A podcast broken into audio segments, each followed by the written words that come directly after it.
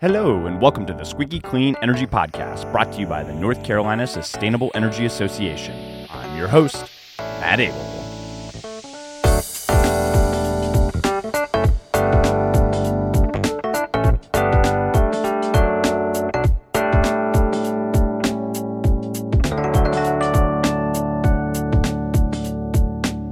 Squeaky Clean listeners. Welcome to the 73rd episode of the Squeaky Clean Energy Podcast, where we bring you the latest in North Carolina clean energy news, policy, and more every two weeks. On today's episode, I'm excited to dive into a topic that's been the 400 pound gorilla in the room for the solar industry over the last couple of years, which is trade and tariffs. As many of our solar friends are well aware, we've seen a number of tariffs levied against foreign manufactured panels and we've just had a big announcement related to the future of tariffs on imported solar panels. So stay tuned to see what this means for the industry moving forward. Before we talk to our guests, though, we have a few announcements to share. First up, we've got a big deadline coming up this Friday. Comments are due on the carbon plan proceedings at the North Carolina Utilities Commission on July 15th in which advocates like NCSEA will have the opportunity to respond to Duke's draft proposal filed back on May 15th and propose alternative modeling outlining an electric generation future that meets the legislatively mandated 2030 70% emissions reductions deadline. On our next episode, we'll include an update on what some of those reply comments looked like and what may lie ahead for the carbon plan proceedings. Furthermore, the North Carolina Utilities Commission is also hosting a series of public hearings over the coming few weeks and months, so this is a great opportunity to listen in and provide feedback on the carbon plan proceedings. On July 27th, there will be a hearing in Asheville, July 28th in Charlotte, and August 23rd will be virtual and available to all.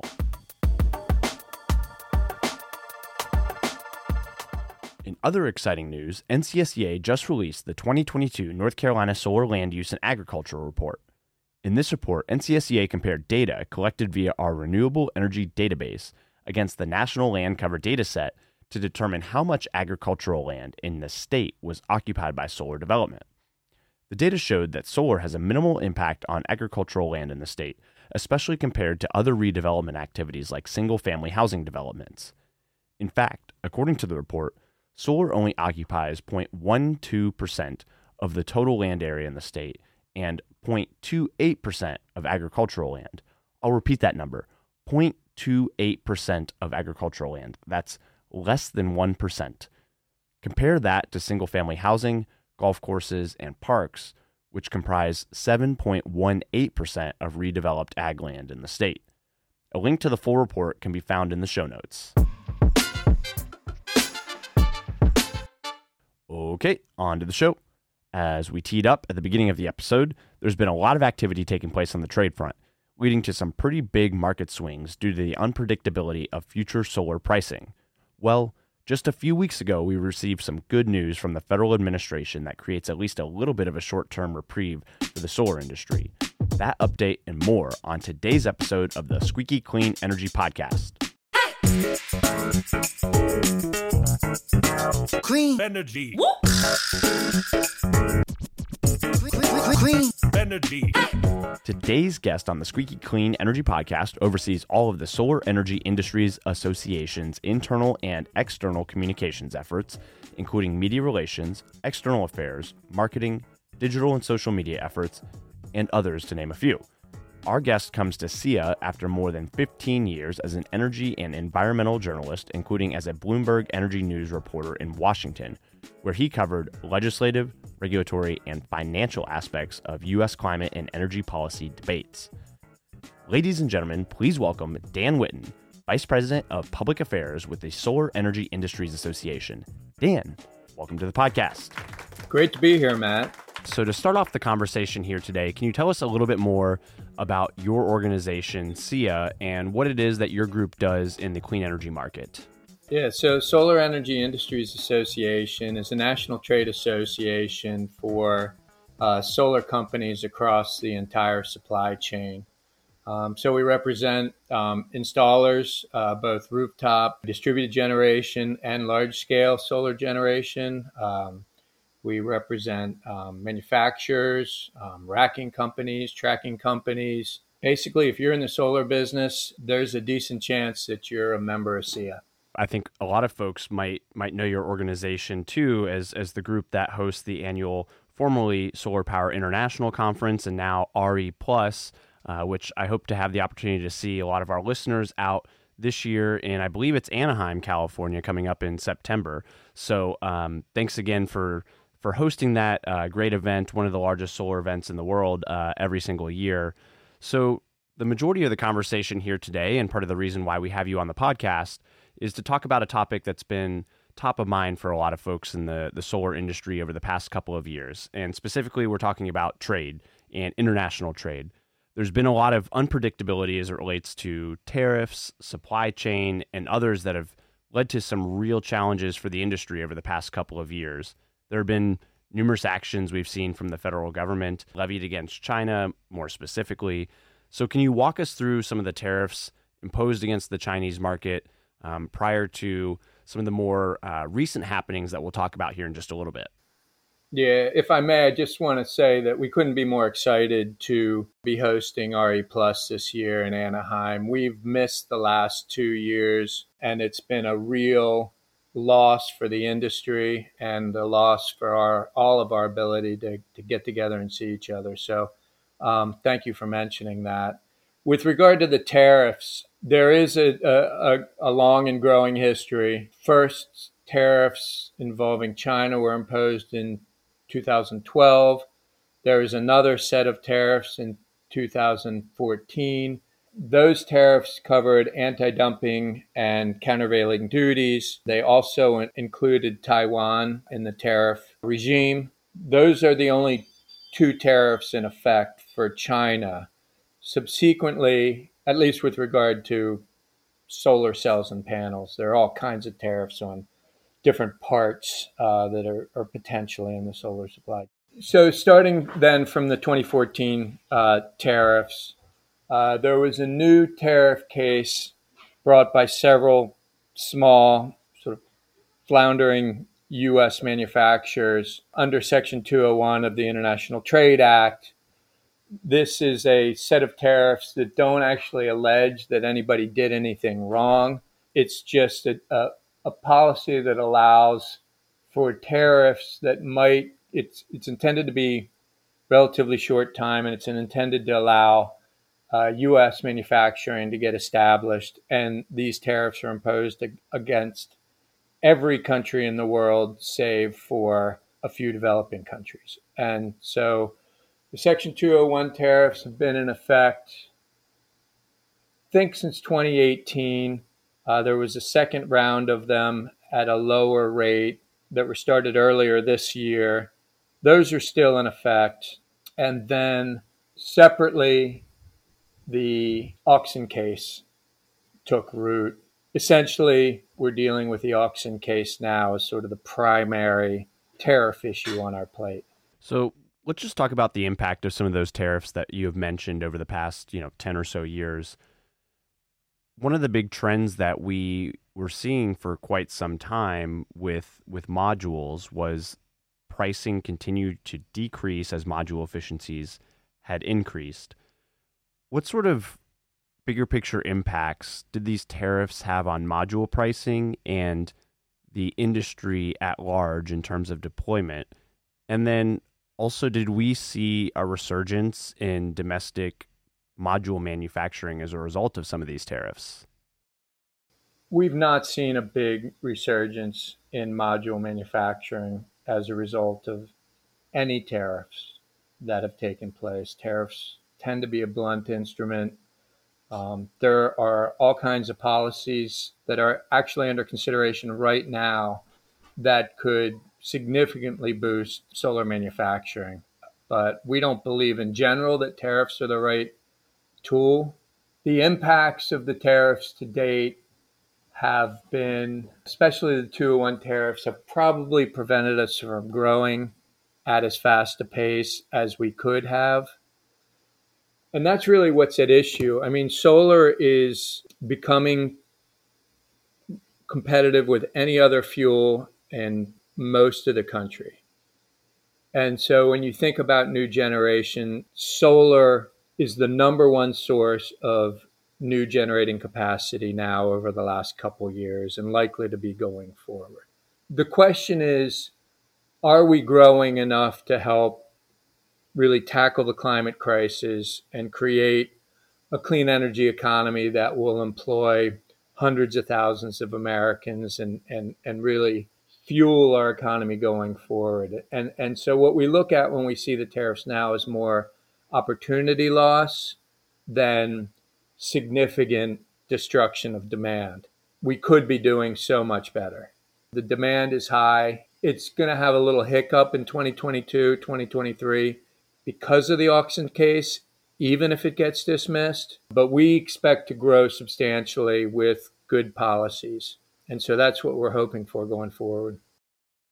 I think it's a good time to to talk about a little bit of what's going on in North Carolina. As our listeners know, we've spent quite a bit of time on our past couple of episodes talking about House Bill 951, which led to a carbon plan uh, down at the North Carolina Utilities Commission, in which Duke Energy just recently proposed their own carbon plan. And and I think you know of note, NCSEA and a number of our partners have commissioned studies in the past that already show solar is the lowest levelized cost of energy here within the state of North Carolina, even beating out natural gas, especially when you account for the volatility in the fuel market with natural gas and coal. And in these recently proposed carbon plans, there's been artificial caps instated on utility scale solar deployment here in the state of North Carolina, even though customers are demanding it, developers are are pushing for it. So, you know, I think we're, we're already seeing a lot of momentum on our side, even aside from some of the previous tariffs that have been levied against solar. And it's still not impacted it being the lowest cost of energy here in the state of North Carolina. But so, Dan, in some of your comments that, that you mentioned, uh, you specifically have talked about the Auxin petition. So I think now's a good time to to address it, talk about some of the recent developments.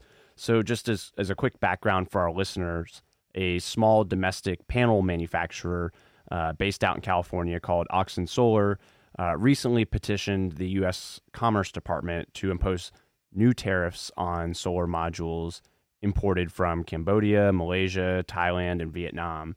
So the the complaint alleges that Chinese companies were circumventing the tariffs imposed on the Chinese and Taiwanese markets by assembling their panels in those countries while at the same time still sourcing the materials from China. So back in March, Department of Commerce began an investigation into those claims and now we've recently received word from the president himself about how the administration plans to proceed in the near future related to this complaint and new tariffs on solar in general. So, can you tell us a little bit more about this announcement and what it means for the solar industry as a whole right now? Yeah. So, uh, just first thing is that, that the case is still very much alive, and the Commerce Department is expected to make a preliminary determination by the end of August. We feel very strongly that the standard for circumvention has not been met and that the allegations are preposterous. The standard is that in order for circumvention to take place, the work being done in the in the countries named has to be minor and, and insignificant. And in those four countries, uh, Vietnam, Thailand, Malaysia, and Cambodia, they do full cell making and they do panel assembly. Cell making has been established as what determines the country of origin for solar products. And so the work that's being done in those four countries is is not minor and insignificant. It's the opposite.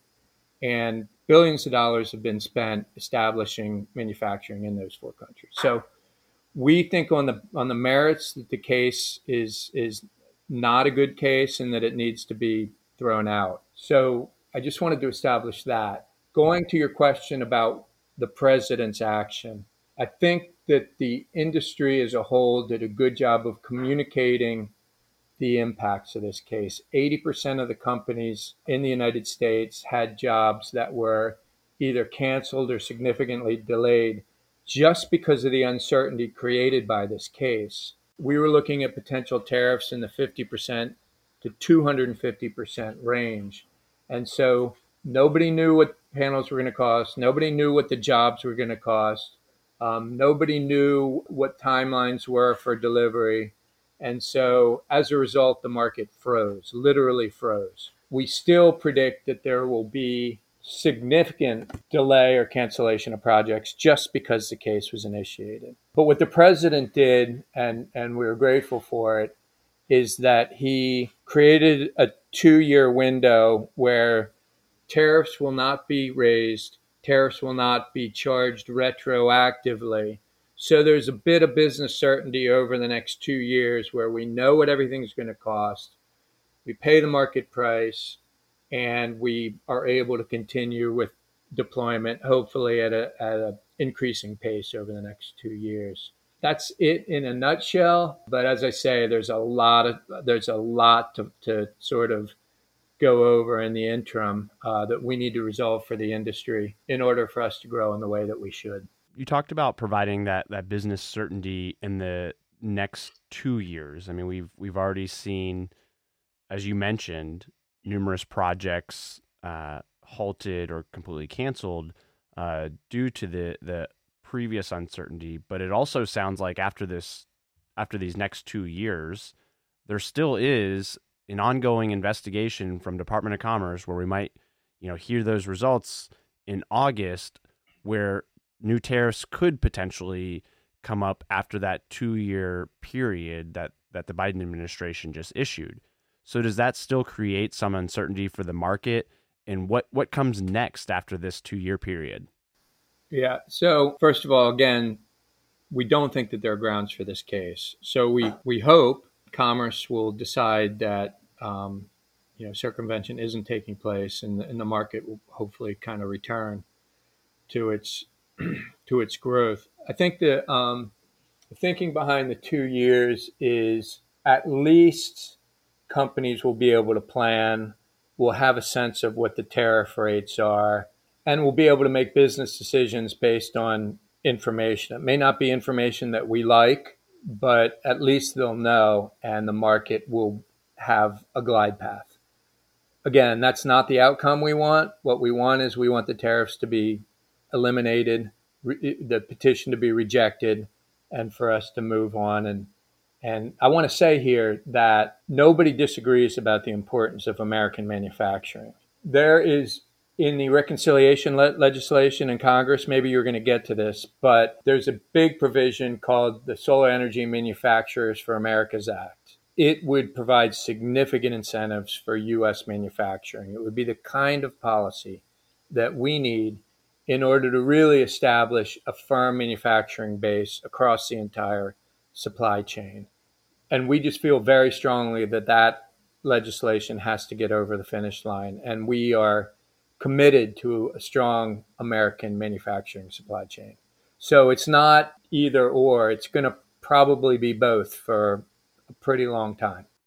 Especially to meet the, the demand for the growth of, of solar within the US and internationally to meet, you know, carbon reduction goals, climate goals across the world. So you know, I think you provided an important clarification there about the importance of domestic solar manufacturing. So, as part of Biden's executive actions, there was a piece in there uh, designed to bolster domestic solar manufacturing as well. Can you tell us a little bit about what some of those measures included? So, as part of the Biden announcement on June 6th, there were provisions that freed up the Defense Production Act as an opportunity to encourage um, U.S. manufacturing. Here again, it's not an all or nothing policy. This is a very important building block toward encouraging more U.S. manufacturing. And part of it is federal procurement, federal commitments that there'll be certain amount of demand. There are programs that you could envision that would um, include pooling of resources with municipalities where they might be able to make longer term commitments. You know, certainly military is a huge customer. So the procurement piece of it across the board is not a small uh, commitment. There are opportunities there for workforce development, which is critical. There are opportunities for grants, loan guarantees, you know, partnerships. So the Defense Production Act has a lot of potential to, to provide ballast for the U.S. solar manufacturing industry that will allow it to sustain over time. By itself, it's not enough. Um, we really need the legislation I talked about earlier to provide support for manufacturing investments directly.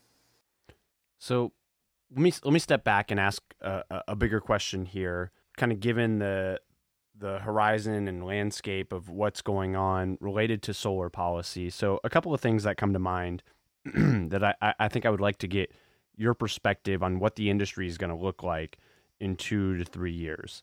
So a lot of our listeners know starting next year, the federal renewable energy tax credit phases down to 22% and then is set to expire in 2024.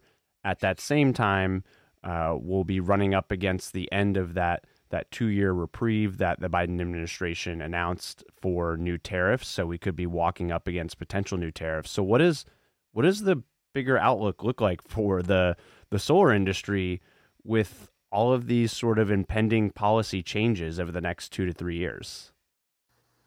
You're reminding me of all the challenges that, that lie ahead for us, and, and it's making me anxious. Certainly, we, we look at that time frame, and it, it makes you know it makes us um, you know more determined. And we think that we can get policy over the finish line this year through the Reconciliation Act that will extend the investment tax credit over a long period of time. Senators Manchin and Schumer are still having conversations about language that could get over the finish line in the Senate, and we're hopeful that that happens. So we're hoping by the end of the next year, we're not going to hit that cliff or not going to need to negotiate for an extra year, an extra two years. We're hoping to have solid policy before the end of this year that will extend the ITC again, as part of that policy, there are other provisions for solar that really could support growth in the industry. You know, clean energy support for EVs, support for storage. Storage ITC would be absolutely critical. So, getting that over fin- the finish line will will provide some reassurance for everybody. And then on the trade side, again, we're just fighting day to day to get policy, bad policy out and, and get good policy in. And, you know, in a perfect world, we're all celebrating really intensely over the, at the end of this year for the things that we got done. That's the hope. We want to get it done this year. So we're aware of what could lie ahead under, under a negative scenario. And we're just focusing our energy on fighting that. Well, and if the past is any indication, I, I feel you know fairly confident about the direction the industry is moving. I mean, we've already previously you know, like we just announced, we just saw the the the two year waiver on any sort of new tariffs. We've previously been able to extend the federal investment tax credit. So, you know, I think there there's there's a lot of room for for hope and optimism there, and especially you know right now, I think the the industry is in a really good position in the in the short run, and we're I think we're at an inflection point right now where we need to be deploying as much solar, as much clean energy across the grid as possible and we're seeing states really take the lead on on these actions. I, you know, in our conversation prior to starting to record, you know, we mentioned that North Carolina last year passed House Bill 951, which uh, created the first carbon reduction mandates on the books for a southeastern state to get us to 70% carbon reductions by 2030 within the electric utility sector.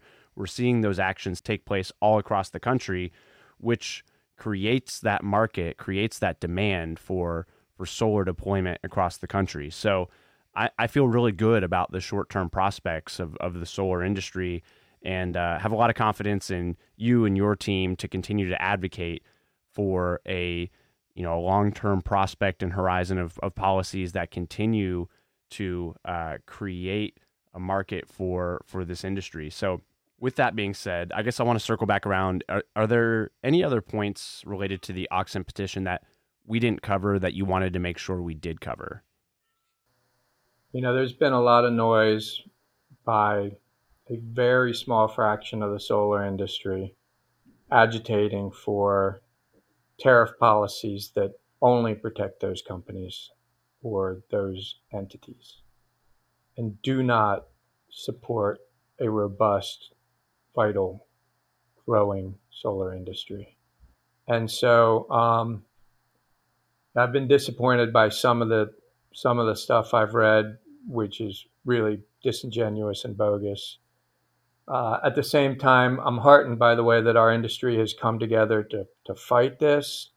I'm also heartened, uh, frankly, that some of the companies who we disagree with from time to time, we're in full agreement with about U.S. manufacturing and the need to get policies over the finish line. So it's a great industry to be with, be in.